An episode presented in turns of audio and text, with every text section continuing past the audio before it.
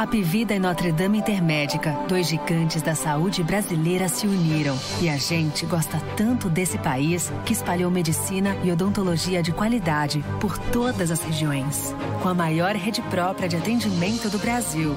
Sempre vai ter uma unidade perto de você. É o nosso jeito de acolher e cuidar com carinho da nossa gente. Apivida Notre Dame Intermédica, mais saúde de qualidade, mais perto de você. Cada compra com seu cartão de crédito Sicredi Visa, você concorre a prêmios e escolhe uma ONG para ganhar junto com você. Prioridade. O que essa palavra significa para você? Para nós, prioridade é proporcionar conforto, segurança e a melhor experiência de morar. Foi pensando assim que nasceu o Cartier Eusébio, o bairro inteligente da BLD Urbanismo. Um lugar único que prioriza as pessoas, a mobilidade urbana e a vida em comunidade. Dê prioridade ao que realmente importa e venha para o Cartier Eusébio. Cajuína São Geraldo, qualidade e tradição, presente em todo momento e na sua região. São Geraldo, toda família pediu. São Geraldo, Nordeste pro Brasil. Cajuína São Geraldo, o sabor do Nordeste. São Geraldo tem a cara do Brasil, é o sabor do Nordeste como você nunca viu.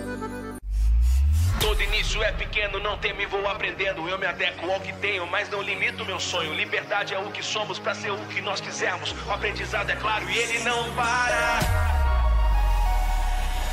É outro dia, irmão. Outra oportunidade, seja a melhor versão. Forme sua identidade livre pro sim e pro não. Em casa ou na cidade, sala de casa é aula e ela não para. Aprender aqui não tem limite. Uninasal, aprendizado que forma líderes.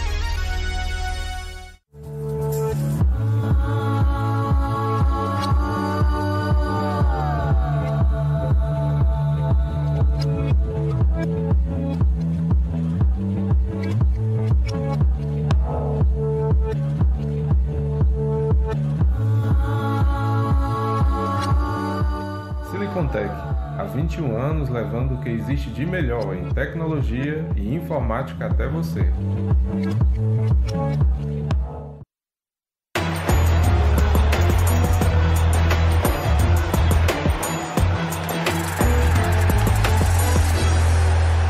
Especial Esportes o Povo. Oferecimento. Apivida Notre Dame Intermédica. Mais saúde de qualidade, mais perto de você. Quartier Eusébio, o bairro inteligente da BLD Urbanismo a um quilômetro do centro, ao lado do Cidade Alfa. Sicredi, abra sua conta com a gente. Cajuína São Geraldo, o sabor do Nordeste. Silicontech, há 21 anos levando o que há de melhor em tecnologia e informática até você. E Uninasal, o aprendizado que forma líderes.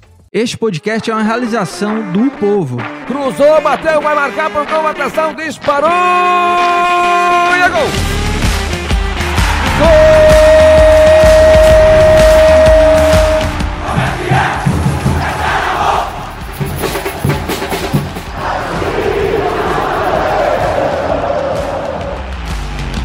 Fala rapaziada, é hora de podcast, o podcast do torcedor cearense.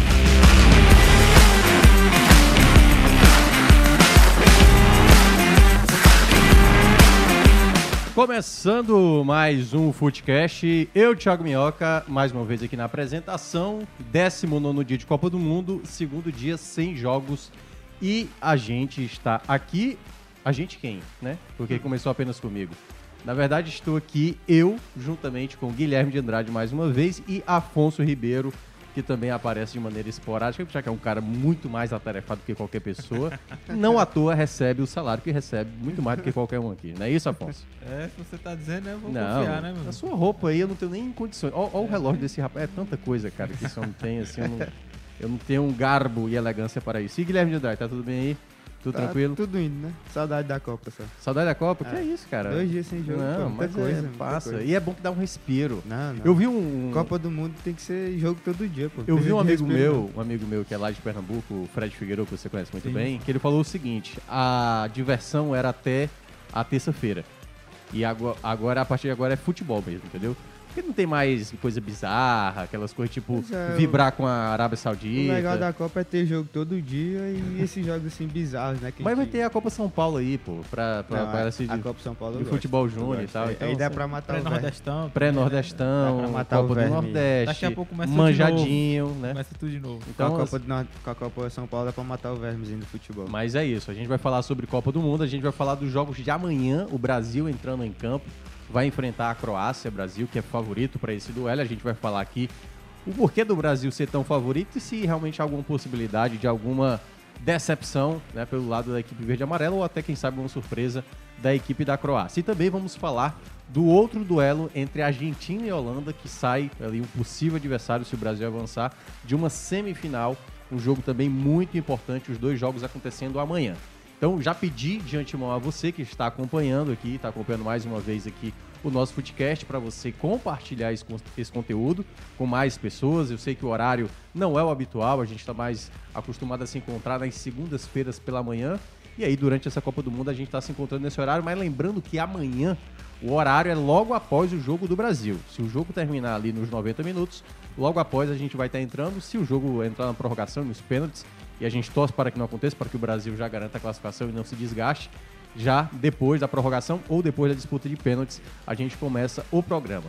E, no caso, geralmente o horário é a partir das 6 horas, mas amanhã, especificamente, logo após o jogo do Brasil, antes do jogo entre Argentina e Holanda. Então, primeiramente aqui falar do primeiro assunto. Primeiramente para falar do primeiro assunto. Então, Brasil favoritaço diante da Croácia é um duelo que eu diga, que digamos assim, é o duelo mais discrepante desses quatro jogos que vocês analisam assim, ou Marrocos e Portugal é o jogo mais tecnicamente o peso ou o confronto, né? Porque pode ser que um time tecnicamente seja melhor do que outro, mas na hora do confronto, até porque Marrocos é uma grande, tem uma defesa muito bem estabelecida, mas esse Brasil e Croácia é onde tem um favoritismo mais evidente, Afonso.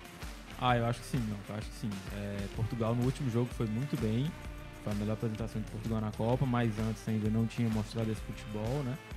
E Marrocos vem fazendo uma boa campanha, tem uma defesa sólida, como você falou, né? uma aplicação tática muito grande, então eu acho que deixa o duelo mais parelho, né? É, se Marrocos avançar, acho que não é uma grande surpresa pelo que vem fazendo na Sim. Copa, né? Você pega a tradição em Copas e tudo, claro que Portugal tem um peso, uma tradição maior, né? Um favoritismo. Mas pelo que tem apresentado na Copa, não acho que seria surpresa o Marrocos avançar. Agora o Brasil e Croácia, né? Não só pela tradição, mas pela que as equipes vêm jogando na Copa do Mundo, eu acho que sim. Tem aí o, o maior favoritismo, né? No caso do Brasil. É, a Croácia tem boas peças individualmente, mas não conseguiram render ainda na, na Copa, né? O que se espera, como equipe também, como conjunto. E o Brasil, por outro lado, é, apesar do- dos desfalques aí que teve ao longo da Copa, mas tem conseguido ir bem, né? Coletivamente, acho que a equipe está se encaixando e se encontrando cada vez mais, então acho que tem é, realmente essa perspectiva aí do favoritismo, de, de ter uma, a maior é, discrepância mesmo desses quatro duelos aí das, das quartas. É, não acredito em um jogo tão difícil, né? Acho que, claro, a Croácia vai tentar vender cara a derrota, mas acho que pela qualidade que o Brasil vem demonstrando, é favorito e deve ser um jogo. É para ser um jogo é, tranquilo, né? Mas Croácia vai tentar pregar alguma peça aí, claro. E aí, Guilherme? Porque assim, de manhã, eu, Graziani e Maírton estávamos lá no Esporte do Povo, e Maírton e Graziani, e até a maioria das pessoas que responderam a enquete lá, disseram que o Brasil ganha com tranquilidade. Eu sou da turma que eu acho que vai ganhar, não, obviamente, e é questão de palpite. Palpite, às vezes, o cara pode achar que vai dar 9 a 0 como pode ser um Brasil vai perder o jogo, por exemplo. Então, muita gente considera que vai ser um jogo tranquilo para o Brasil. Você é dessa turma que acha que vai ser um jogo em que o Brasil não terá tantas dificuldades para superar a Croácia? Na teoria, esse jogo ele parece ser bem fácil, realmente. O Brasil chega com. E na prática? Na prática, você só vai saber amanhã, né? Mas na teoria é bem isso que o Afonso falou. Tende a ser o jogo com a discrepância, com a maior discrepância dessas quartas de final, porque a gente pode olhar assim para Marrocos de não ser uma seleção tão, tra- tão tradicional como a Croácia, de ser um time que não, não tem tantos jogadores de nome como tem na Croácia, mas pelo que apresentou na Copa, por, essa- por ter essa defesa tão, tão sólida que eles vêm tendo, acho que eles não levaram nenhum gol na Copa, né? Ou levaram. A Croácia? Não, a Marrocos. Marrocos tomou um gol. Tomou um gol, né? Pois é, É. a melhor defesa da Copa, então pelo que eles vêm apresentando nessa, nessa edição do Mundial, eles parecem ser um time mais forte do que a Croácia, bem mais preparado. Então eu acho que na teoria o Brasil deve ter uma facilidade contra a Croácia, né? Só que a gente sabe como é futebol, né? Sim. A gente nunca não é um esporte exato, então tudo pode acontecer. Mas eu acredito que sim, esse, o Brasil tem tudo para ter uma partida bem tranquila contra a Croácia amanhã, até mesmo como foi contra a Coreia do Sul, né? Talvez um goleado, um 3 a 0 não sei, um 4 a 0 mas claro, tudo na teoria, né? Na prática a gente tem que ver como é que vai, como é que vai ser amanhã, porque a Croácia pode ter guardado alguma coisinha aí, não sei. Vamos ver amanhã. Pois é, porque assim, algumas seleções não estão chamando muita atenção e a Croácia eu acho que entra nessa, nessa análise, né? De que, pô, vice-campeã mundial é, em 2018, fez uma primeira fase que quase ficou de fora, né? A Bélgica quase eliminou a Croácia. A Croácia fez um jogo horrendo, Não, horrendo. É contra- uma Copa muito ruim da Croácia. É, exato. Tá se arrastando Mas demais. algumas seleções até que também não jogaram também. Por exemplo, Portugal. Foi um- tudo bem, largou bem, depois fez um jogo mais ou menos e foi jogar muito bem agora nas oitavas. A Holanda a mesma coisa, não fez grandes jogos ali na primeira fase, mas jogou bem já nas oitavas, apesar de ter também tido uma certa oscilação. A questão toda, e aí é uma análise mais assim dos riscos do Brasil, que são, eu acho que a gente vai concordar, são riscos pequenos. Mas o quanto esse risco pode se tornar um, um fator que pode gerar uma tragédia, né? Porque assim, o Brasil ser eliminado para a Croácia é só uma tragédia. Brasil perdendo muitos gols, o goleiro adversário. Aliás, o goleiro foi o ponto determinante, né, para colocar a Croácia Sim, né, pênaltis, na- né? nas quartas de final. Pegou três É, pênaltis, né? Como é que vocês acreditam aonde pode gerar o problema do Brasil? Aonde o Brasil pode se perder durante esse jogo? Porque, assim, tá, tá tão nítido esse favoritismo, porque às vezes aí é. Por por isso que é bom a gente analisar de maneira para não ser engenheiro de obra pronta. Onde é que o Brasil corre risco amanhã? Quais são os, os problemas que o Brasil tem que vocês acreditam que o Brasil. Aqui o Brasil pode se perder. Ou aqui a Croácia pode surpreender. Aonde vocês acham que pode esse jogo simplesmente escapar do Brasil amanhã? Eu acho, Minhoca, é, é, as laterais são um ponto de atenção, né? O Danilo deve jogar ali na esquerda. De o novo, né? Ainda não deve, Deve ser o time- voltar. o mesmo time contra a Isso, Coreia, né? é, e, e o Militão na direita, então acho que é um ponto de atenção, né? Apesar do Militão já ter feito essa função na carreira, o Danilo também pela esquerda, mas é um ponto de atenção. O Danilo não vai estar na, na posição que ele habitualmente joga, né? Então é um ponto de atenção. Acho que a bola aérea também, né? A Croácia É. tem o Perisic, um cara que. tá- o gol contra o Japão foi exatamente gol. assim, né, de Isso, cabeça. é. A gente já viu essa equipe do Tite algumas vezes sofrer com bola aérea, então acho que é um, um ponto de atenção também. Mas de resto, o Brasil tem uma defesa muito sólida, Sim. né? O, o Alisson trabalhou pouco, mas é, é um bom goleiro. Sistema defensivo ali também como um todo. Casemiro vem fazendo uma grande Copa, né? Thiago Silva também.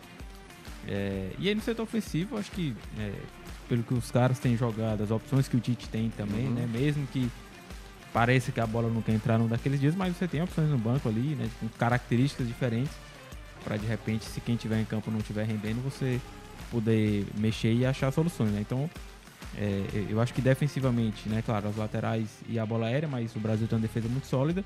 E no ataque, eu acho que tem gente suficiente né, em campo e no banco também para eventualmente resolver o jogo, né? Então é, é- é realmente um, favoritismo assim muito largo, Sim. né, do Brasil.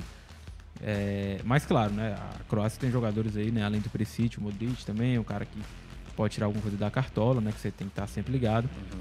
Mas eu acho que por essa solidez defensiva do Brasil e a qualidade ofensiva, eu acho que deixa o cenário muito favorável mesmo. eu acho que o, que o Brasil é um time que demonstra pouquíssimas fraquezas, porque desde quando eu comecei a acompanhar mesmo Copa do Mundo, que foi ali a da África do Sul, né? Que vocês até brincam que eu sou, sou muito novo. Sul. O cara é da época da Jabulani, pô. O cara- Eu, eu nunca vi um time brasileiro, uma seleção brasileira tão equilibrada como a atual. Eu É, Acho que é um é. time que, que é muito forte na defesa, muito forte no meio de campo e muito forte no ataque. Então, é um time que demonstra pouquíssimas fraquezas. Eu acho que o lado mais fraco que a, que a Croácia poderia é, levar vantagem são as laterais, justamente por jogar com dois atletas, digamos assim, Improvisados, improvisados, né? né? E, e mesmo assim eu acho que não vai ser um problema, porque o Éder Militão, ele, ele já jogou várias vezes de lateral direito, até mesmo nessa Copa, quando ele jogou de lateral direito, ele fez boas atuações contra a, contra a Coreia do Sul, ele foi muito dominante por ali, até o Danilo pela esquerda também foi muito bem, apesar de não ter sido tão exi- exigido. Então realmente é um time assim que eu vejo pouquíssimas fraquezas, mas se, se tivesse um, um- Uma dizer- preocupação. uma preocupação é realmente com essas laterais por serem dois atletas improvisados, né?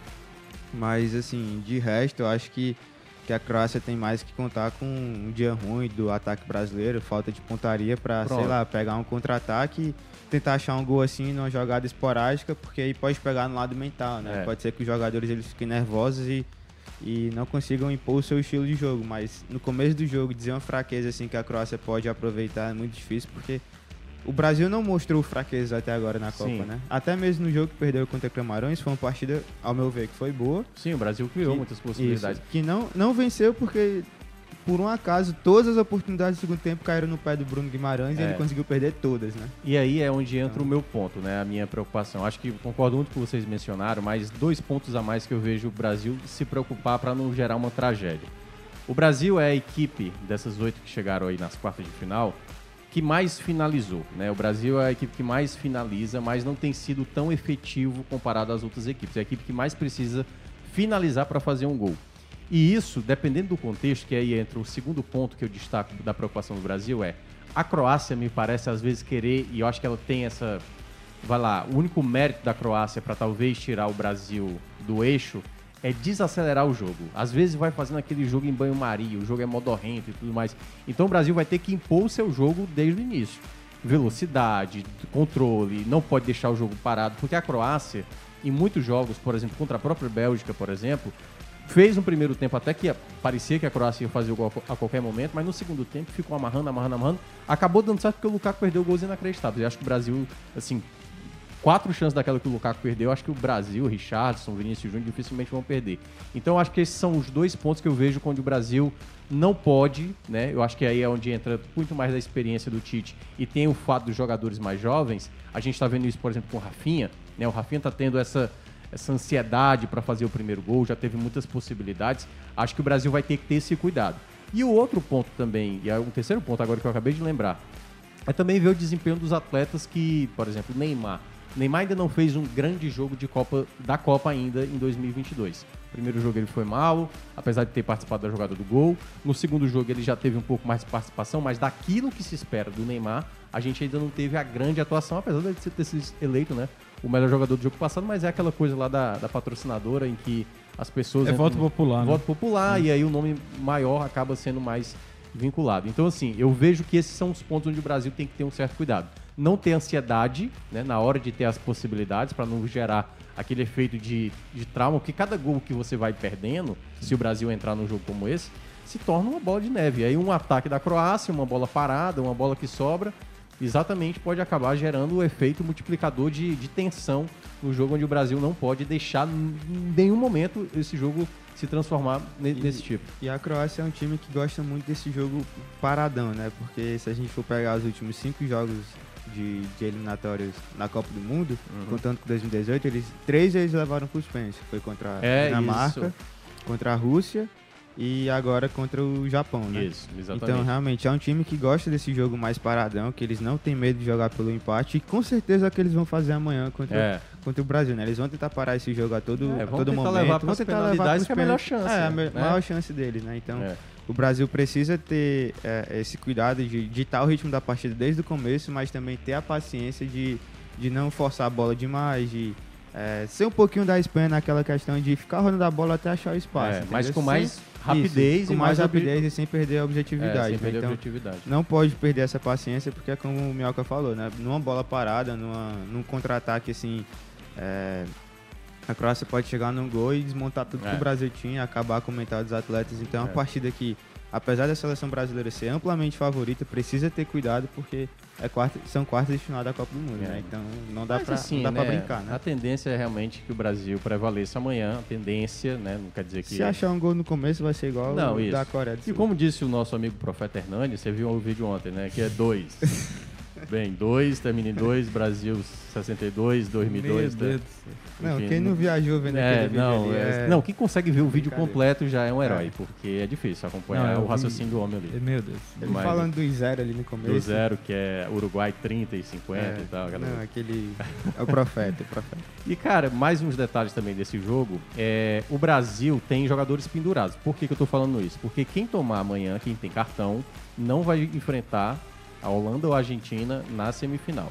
E aí a gente tem Bruno Guimarães, Fred E o Militão. e o Militão. Militão Principalmente o É Militão. que não pode levar jeito nenhum. O Alexandro é, dificilmente vai estar, né? Hoje o Brasil se preparou de tarde, mas Isso. até agora já teve alguma informação de que. Não, ainda não. O Tite, Foi o estar Tite que falou, né? tinha dado coletiva É. e que ia depender muito do treino de hoje, É. saber se ele ia. Deixou em aberto. né? É, mas Tá ele disse que não está tendo nenhum tipo de atividade mais de impacto, com mais Isso. força, e isso talvez esteja É. dificultando ele jogar amanhã, mas eu já estou imaginando no jogo, se o Brasil passar, na próxima terça-feira contra a Argentina e a Holanda, e aí nesse período, se a gente perde o Militão, aí vamos ter que... E vão ser jogos que vão pedir mais laterais, né? Porque a Argentina É. tem, tem atletas que atacam por ali, É. a Holanda também tem, então é, vai ser importante ter ou o Éder Militão ou o Alexandro pra jogar, né? Então, Isso. É bom que E o Éder aí vamos que ter o Militão que, tome cuidado pra tiver- não levar cartão. Vamos ter que optar de Daniel Alves no semifinal contra a Argentina. E aí, meu amigo? Não, vai ser o jogo da consagração Não, ele cara. vai rir. Ele, vai, rir. calar sua boca. Não, mano. pô, ele vai, calar ver o Messi e ele vai achar maravilhoso o Messi, vai Não, bater palma pro Eles, Messi. eles são amigos. pô. Não é isso, Torcer, não é torcer pro isso. Messi ter piedade dele. Cara, meu Deus do céu. Mas enfim, vamos torcer pro Militão amanhã não tomar amarelo, porque o jogo já vai ser complicado,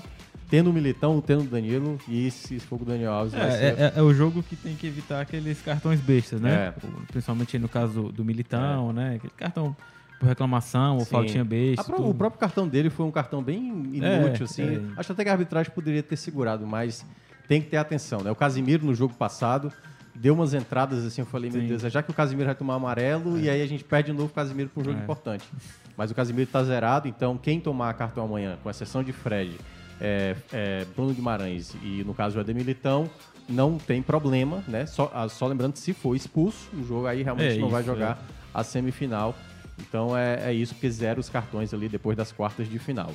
E tinha um outro detalhe agora que tá me fugindo, mas é, enfim, já vamos entrar aqui no. E, e a, a gente fala do Militão, mas também é muito importante que o Fred e o Bruno Guimarães não levem, porque como o Brasil está jogando sem volante, eles são alternativo para mudar o estilo de jogo da seleção no segundo tempo, né? É. Se precisar, sei lá, de um volante que marque mais, mas sem ser um, um- um cão de guarda mesmo como o, Casemiro, você tem o Fred, que é um volante que consegue impor seu, sua, o físico, mas também chegar ao ataque. Se precisar de um volante mais ofensivo, tem o Bruno Guimarães. Então são atletas que são importantes para a equipe e que se eles levarem cartão pode fazer falta sim numa semifinal, a depender do contexto da partida, né? Então são três atletas importantes que, claro que o, a importância maior fica para o Militão, mas os outros dois também É. podem ser um desfalque importante para a equipe. Vamos ver aqui o chat, antes da gente entrar no jogo da Argentina com a Holanda. Rosa Helena, aqui tem uma, um festival de moças, mulheres, enfim, não sei se são moças, se são senhoras, senhoritas. Rosa Helena diz o seguinte: não passa das quartas do Brasil, ela tá bem descrente. Maria Aparecida também não tá nada animada aqui. Se continuar com esse Neymala sem alça, não vai longe não. Juju Bex também tá, botou aqui um negócio que eu não sei, não vou ler, porque vai que é um código aqui que para alguma coisa, mas não entendo. Mas é três, três letras aqui. Pois é, pois é. E aí, Na, na Muito linguagem cuidado. dos jovens, isso é pois é. É pois é? É. PSR? Isso. O- Pois é, pois é. Ela concordou com o comentário. O R é- É. tem um. Pois é. Meu Pois Deus. é. Caramba. É coisa de, coisa de jovem, Coisa, de, coisa de jovem, coisa de gente que nasceu na Copa de 2010. É, Paulo Leonardo dizendo é só aqui que tá sem áudio, a gente já corrigiu, né, Marcos? Tá tudo ok. O Adson Paulo dizendo que pode dificultar a vida brasileira, é a questão que o Minhoca destacou, das oportunidades desperdiçadas. O Ângelo Rafael dizendo que o pensamento era esse também contra a Bélgica. E levamos sola. Eu acho que é um pouco diferente, né? Em 2018 o Brasil é, jogou bem aquela partida, principalmente o segundo tempo, mas era um Brasil que a gente tinha, por exemplo, um Gabriel Jesus que não fazia gol, um Neymar que estava mais marcado pelas quedas. Não tava 100% também naquela Não tinha um Copa. Casemiro nesse jogo. É. E eu acho que é diferente um pouco. E, e eu acho que a jogo. principal diferença é o adversário também, né? A Bélgica naquele momento estava Sim, muito bem, né? As sim. peças individuais funcionando muito bem. E dessa É. vez a Croácia não, não tá rolando, né? E o nosso lateral direito era o Fagner, né? Que apesar de ter feito uma, uma Copa Nem bem. me lembra, cara. Bem. Nem me lembra. Como é que pode dizer? Não ter feito uma Copa ruim, mas ele ainda era o Fagner, né? Então, É. pra marcar o Hazard é complicado. Aí o Ângelo Rafael também disse que o que preocupa ele é a arbitragem amanhã, se for parecido com a Bélgica, aquele pênalti em cima do Jesus, né? Que muita gente ali foi lembra. claríssimo. Será que a, Fi- a FIFA vai ver com bons olhos o Brasil abrir dois tiros de distância para os europeus? Calma que é só para semifinal. Se a seleção brasileira conseguir, aqui que está falando é o Antônio Marcos, né? É, da Croácia, é, fica com receios, fico com receios contra a Argentina, caso os argentinos passem também para a semifinal. É, deixa eu ver quem mais. O Antônio Marcos, eu acho que a seleção somente sabe jogar ganhando. Se começar perdendo, ele não tem maturidade para uma virada. É, e diz que nomes como Paquetá e Richards não são jogadores de seleção. E para fechar, o Cláudio Cavalheiro, que é meu fã, né, dizendo que é Thiago com H, 2 a 0 Brasil. Vocês acham que que essa questão do se o Brasil tomar um primeiro gol, o Brasil não tem condições de reverter essa situação? É, eu acho que é um cenário que essa equipe viveu poucas vezes, né? Fez aí um ciclo com muitas vitórias, né? Poucos tropeços. Mas eu acho que você tem jogadores aí que jogam nas principais competições do mundo, né? Nos É. principais clubes do mundo. Então eu acho que é, jogadores com experiências de outras Copas também, né? Então não, não acho que seria um problema. Agora, claro, né? Se você é, de repente sai perdendo, né? E, e o jogo não acontece, né? A Croácia consegue amarrar o jogo, torna um cenário mais chato, É. né? Mais difícil, claro. Mas eu acho que essa questão de é, o peso de não ter experiência, eu acho que, que, não, que não é o caso da seleção, não. São jogadores muito experientes, muito rodados, jogam nas principais competições do mundo. Não acho que seria um problema, não. Depende muito do momento que sai o gol da Croácia, né? Porque se for, É, se se sai for no cinco começo. minutos, é uma coisa, Eu se acho que, aos- que a virada seria natural para a 35 do seleção segundo brasileira. tempo aí já se torna É, desesperador. agora, se tipo assim, fosse ele na metade do segundo tempo, com o Brasil martelando direto, se conseguir fazer o gol, e a Croácia acha um gol assim no contra-ataque. É, aí, os aí caras, é um golpe. É um golpe duro, porque, tipo, caramba, a gente passou o jogo todinho atacando os caras, não conseguimos É. gol, aí no primeiro ataque deles eles vão lá e fazem. É. Aí acho que seria um golpe muito duro, entendeu? É, é, então acho é- que depende muito do momento que. A gente viu muito cenário como esse, às vezes, né? Um time Isso. bem favorito e o time menos favorito conseguir segurar e o time favorito perder chances e uma chance ser aproveitada. Agora, Só, só pra fala. puxar um pouquinho a sardinha do Neymar, né? A gente. Claro que sempre tem um- uma dúvida muito grande em cima dele, porque ele, ele lesiona muito e tal, mas é, essa Copa deixou bem claro que a seleção brasileira é melhor com o Neymar Sim, em campo, né? sim. Então, tipo, por mais que ele ainda não tenha feito grandes atuações, como o Mioca falou, contra a Suíça ele foi mediano, contra a Coreia ele já foi um pouquinho melhor, mais longe do que ele pode ser, só a presença dele em campo já é já já dá outro ritmo para a seleção brasileira, né? Porque abrem espaços no campo que não teriam sem o Neymar, porque ele atrai a marcação ali de dois jogadores, Sim, então abre espaço em vezes. outro canto. Então, só a presença dele dentro de campo, mesmo que não tenha atuação é, tão marcante, já é importante para a seleção brasileira. Então, acho que, que o melhor caminho para o Brasil ser campeão é justamente com o Neymar em campo do que sem ele ali dentro do time, né? É verdade. Então vamos agora entrar no outro jogo do dia de amanhã. A gente vai ter um duelo, assim, bastante conhecido de Copa do Mundo. Né? Brasil, Argentina e Holanda é um dos confrontos mais repetidos da história de Copa do Mundo. Já foi é, jogo de primeira fase, eu lembro que 2010. 2010, ó, você acompanhou 2010? Claro. Pois é, a Argentina. Não, foi 2006, né? Foi, foi 2006 que, que a Argentina e a Holanda estavam no mesmo grupo? Acho que foi. Que tinha a Sérvia. Foi a primeira Copa do Messi, foi. E tinha é, a Costa do Marfim.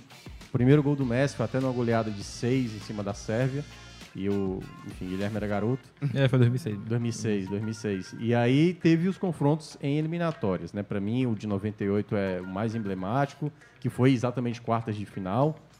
Teve a semifinal em 2014, né? E teve também a final em 78, em que a Argentina venceu dentro de casa a, a Holanda. Para vocês, assim, é um duelo muito parelho. É o duelo mais parelho ou Inglaterra e França ali é mais tá mais igual? Para vocês, como é que tá esse, essa- esse duelo aí? Eu acho que é o duelo. Não, não sei. Porque assim, ó, se, se, eu, eh, se eu tivesse que apostar, eu teria muito mais dúvidas sobre quem apostar em Inglaterra e França do que Argentina e Holanda. Porque eu, claramente, eu já iria apostar na, na Argentina contra a Holanda. Então, Certo. eu acho um jogo muito equilibrado. Mas Inglaterra e França eu acho mais equilibrado. mais do que parelho Isso, você. é o mais parelho. Você vai, você vai seguir a linha? Rapaz, é... eu acho, é, eu, eu acho que Inglaterra e França é mais, assim, a Holanda acho que até fez uma boa atuação nas oitavas, né, mas vinha deixando a desejar. E a Argentina em um crescimento, né? Então, a, a gente não sabe muito bem o que a Holanda esperar, né, pro jogo de amanhã. Se for a das oitavas, eu acho que torna o jogo bem mais equilibrado, né, mais parelho. Se for aquela da primeira fase, fica ah, um favoritismo maior para a Argentina, né? Mas acho que é um jogo bem equilibrado, sim. É, tem todo esse histórico aí, né, que você falou já de jogos em Copa do Mundo, jogos importantes, né, decisivos.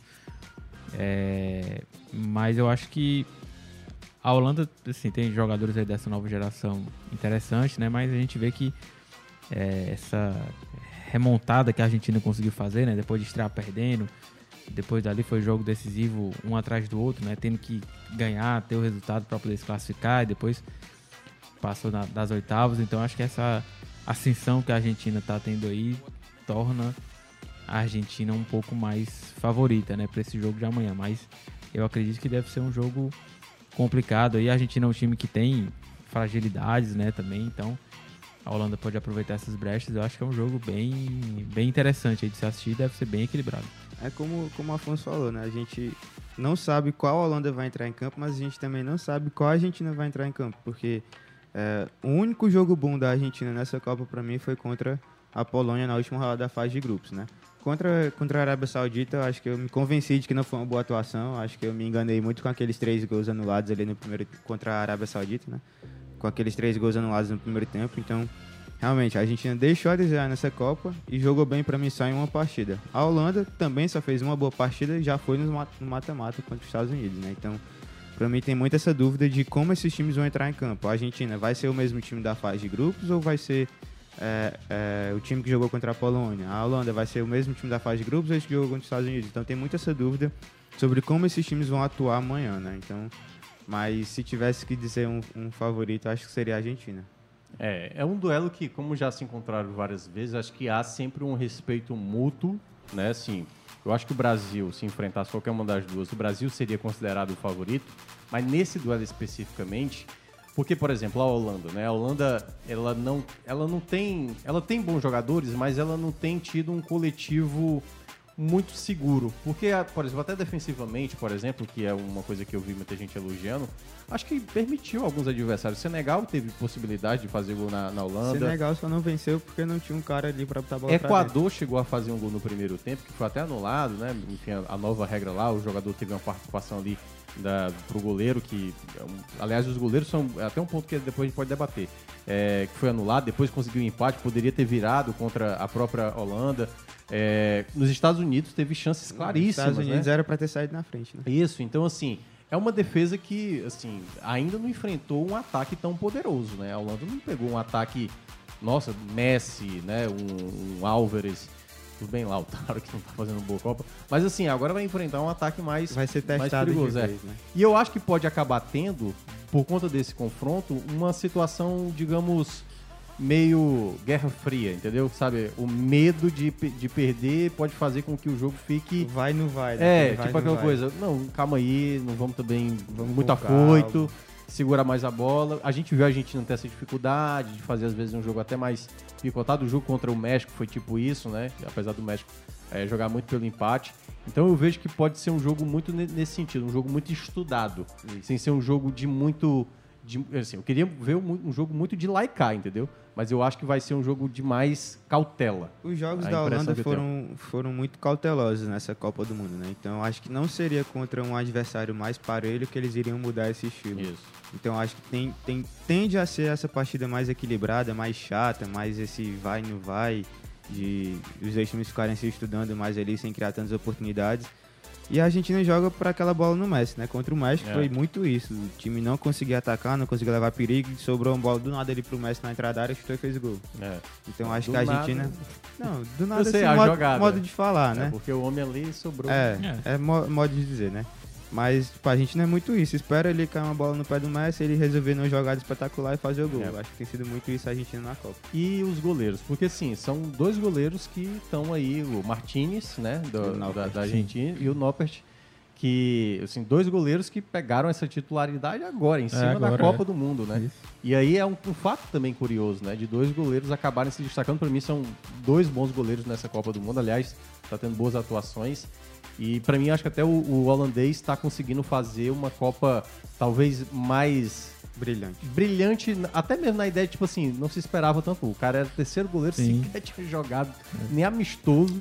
E aí entra logo de titular na Copa e tá O que o Messi bem. ganha em um dia de, não, de dinheiro, ele ganha no ano todinho, só pra vocês cara, terem noção do, vai ser da discrepância. Esse cara segurar o Messi, cara. A, a Holanda tem essas histórias curiosas com goleiros, né? A gente já viu em outras Copas aí cara que de repente aparece, né? E se Pro, destaca. Né? É. 2014. E, e, e, ele, ele realmente tem ido muito bem, né? Aproveitou essa chance aí, agarrou, tem ido muito bem, um dos principais destaques aí da Holanda. É, e tem uma missão difícil amanhã, né? De segurar não só o Messi aí, mas essa garotada da Argentina também, né? O Álvares, o Enzo Fernandes. É, e é um bom teste de fogo aí para ele, né? Da, da, Argentina, do mesmo modo também. É um jogo decisivo, né? Eu, eu acho que no caso dele, sim, aí, nessa né? questão da experiência, né? De você disputar uma quarta de final de uma Copa do Mundo, né? Pela primeira vez como titular.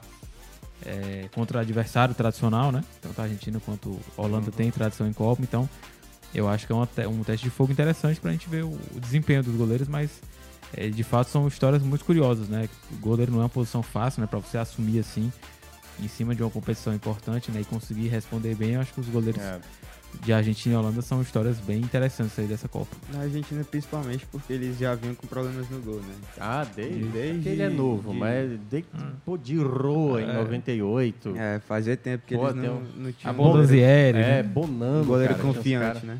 Agora é, tem. Lembra do Bonano? Nossa senhora. Tinha uns caras bem toscos e tal. É. Acho que o último, assim, eu peguei um pouquinho, foi o Goicoechea e tal que foi assim na Copa de 90, sim, né? Sim. Responsável até por fazer a Argentina passar em muitos pênaltis. Mas é, é também um fato curioso também amanhã O curioso é que o Brasil é sempre o contrário, né? Sempre pra mim tem é. boas gerações de, de goleiro. Até mesmo 2014 Sim, com o Júlio é. César, ele fez uma boa Copa, né? Uhum. No 7x1, acho que ah, ele não teve culpa em nada naquele resultado. Não, eu vejo, é, mas eu é... vejo muita gente falando dele por causa daquele resultado, mas. Mas eu acho que, na verdade, ali a não... questão do Júlio César foi muito mais o pré-Copa, né? Porque ele não tinha clube, sim, aí sim. procuraram um clube, cadê? Vai lá pro QPR e tal. Queen's Park Rangers. E, e, aí joga qualquer jogo aí. Não lembra muito o caso do Daniel Alves hoje, sim, né? Vai ali, traz ele, traz que é um cara importante e acabou sendo titular, mas eu concordo assim, acho que... E agora a gente tem dois aí top, top mundial, sim, né? Que é o Alisson e o Everton. O Everton, por exemplo, o Everton melhor, também, dos melhores goleiros do Brasil, eu considero o melhor goleiro do Brasil. Ó, é. o Ângelo Rafael dizendo que o Neymar é um protagonista sem protagonismo. O seu Flor aqui até né, com o um comentário do Antônio Marcos dizendo se o Richardson com três gols até agora não é o nome da seleção, quem é? Não, o Richardson para mim é um dos jogadores, né? A questão é porque eu acho que o Richardson ele não é mundialmente aquele camisa 9 que vai ser disputado no. Pô, vai ter Real Madrid, vai ter Bahia disputando o, ele. Assim, o não Richarlison é, é, justamente o contrário, né? Pra mim, ele é jogador de seleção, mas de clube talvez ele deixe a desejar, é, entendeu? É. Eu, eu acho Na que seleção ele rende muito. Eu acho que entra muito. É por isso que eu acho que o trabalho do Tite é muito bem feito. Quando tem um treinador que consegue fazer jogadores que não são assim o ápice técnico de um jogador, o Richardson não é. Se você comparar também com o Fred em 2014, o Fred, eu acho como um atacante muito melhor do que o Richardson, assim, mas bem superior. Mas a Copa do Fred 2014 foi um problema, porque o time era bagunçado. Então até mesmo o cara com a qualidade do Fred, matador como é o Fred, você vê que em 2014 não deu certo. O Richardson, com tecnicamente mais abaixo na minha avaliação, tá conseguindo entregar muito mais do que o próprio Gabriel Jesus, por exemplo. Sim, sim. O Paulo Leonardo Oliveira, acho que a função do Neymar, além de jogadas, que esse tipo de jogador pode fazer a qualquer momento seria mais na preocupação dos marcadores com ele e sobra mais espaço para os outros jogarem, que é o que a gente já mencionou aqui das outras vezes. Isso.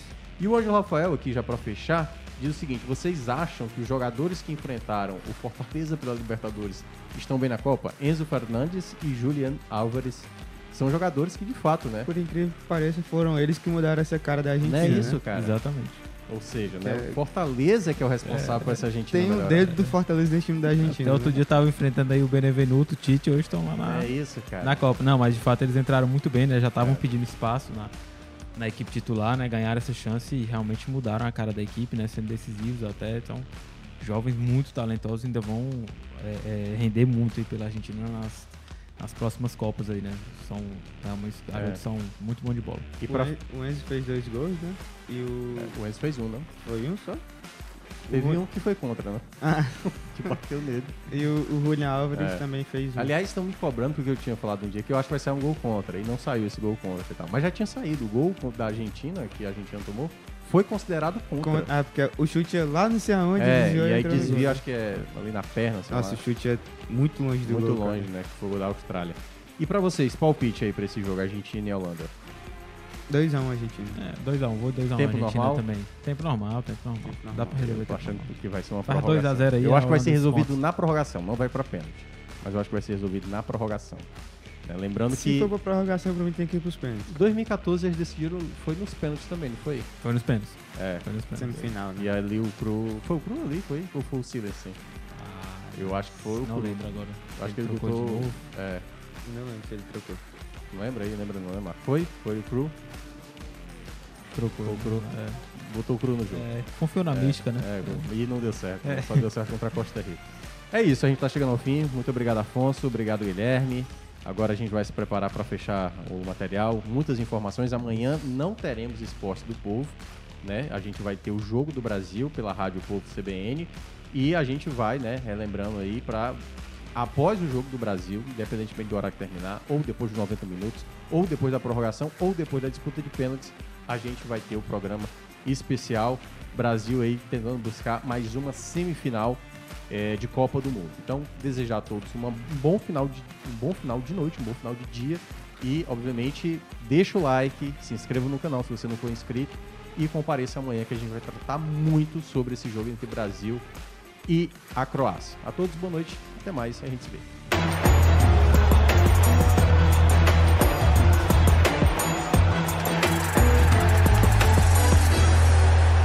Especial Esportes o Povo. Oferecimento. Apivida Notre Dame Intermédica. Mais saúde de qualidade, mais perto de você.